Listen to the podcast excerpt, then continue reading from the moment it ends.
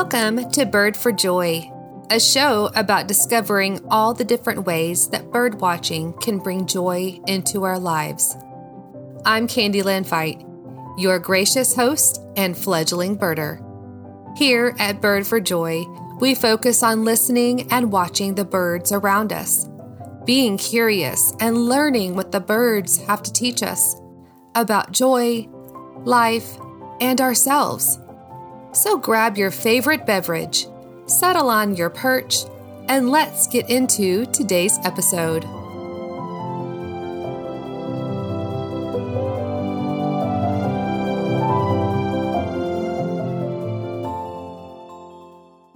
Welcome to the mini-sode about sparkbirds.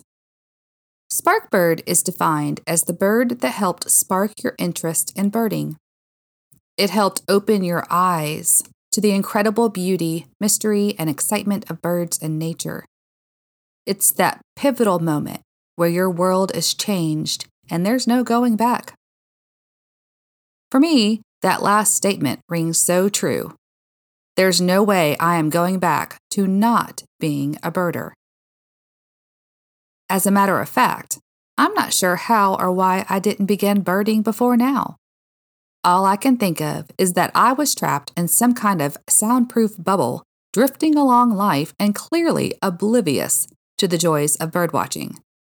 On the Roger Tory Institute website, writer Arthur Pearson describes Sparkbird as the aha moment, as the experience of a bird that turns you into the birder for life.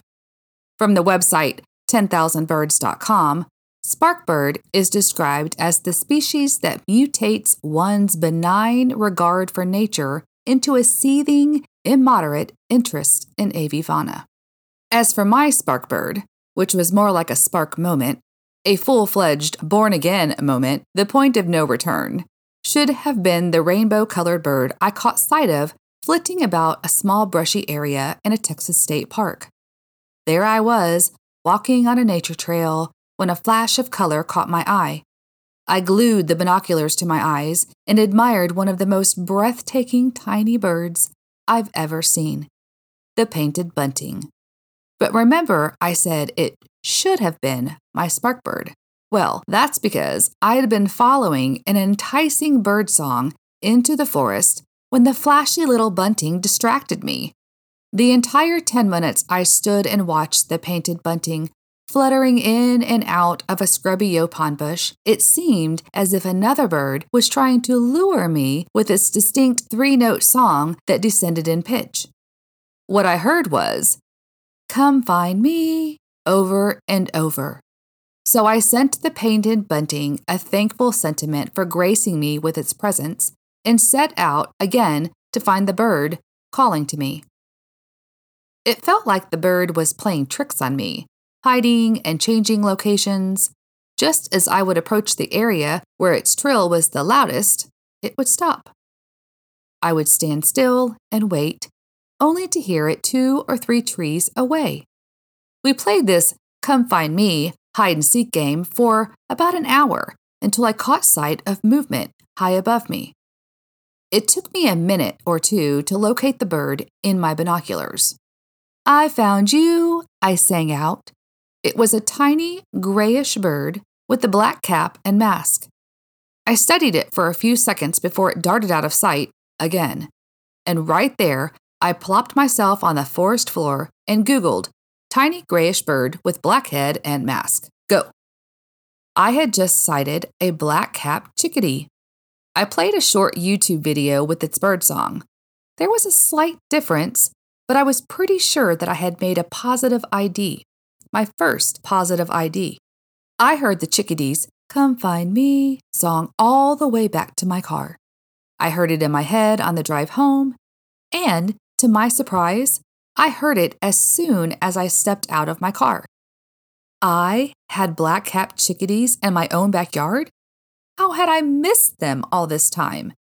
My only answer was that I had been living in that soundproof bubble. But there was something magical about discovering the chickadee on the trail that day. Something about its beckoning song, Come Find Me, woke something up inside of me, It caused a stirring in my soul, ignited a spark. It's difficult to explain, and I come off sounding like a quirky bird myself when I attempt to tell anyone else, especially non birding folks. Upon further research of the black capped chickadee, I have now learned I did misidentify my sparkbird. It's actually the Carolina chickadee, commonly found in my region, south central Texas, whereas the black capped chickadee's territory is further up north.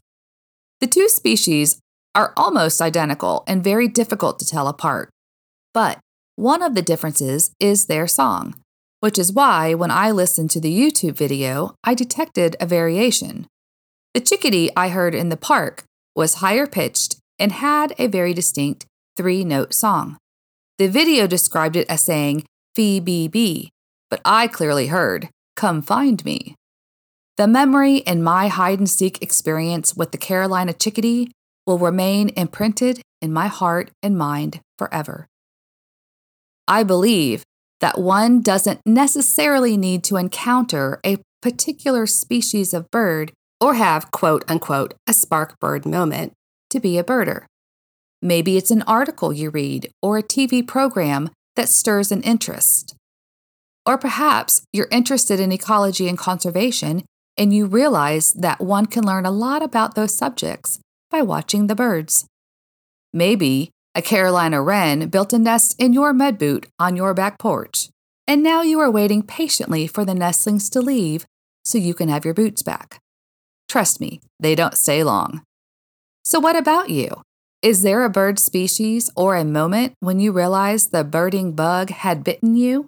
The bird experience that sparked your love affair with bird watching? If not, that's okay. But when it happens, you'll know. There is simply no denying it. Thanks for tuning in, y'all. If you are enjoying the show, I would love it if you would follow or subscribe rate, review, and then let others know about the podcast so we can continue to build a community of like minded birders. A big shout out to composer Jonathan Boyle for his cheerful show music called Plucking Happy. The spoken lyrics were written and read by me, and the full version with lyrics will follow this episode.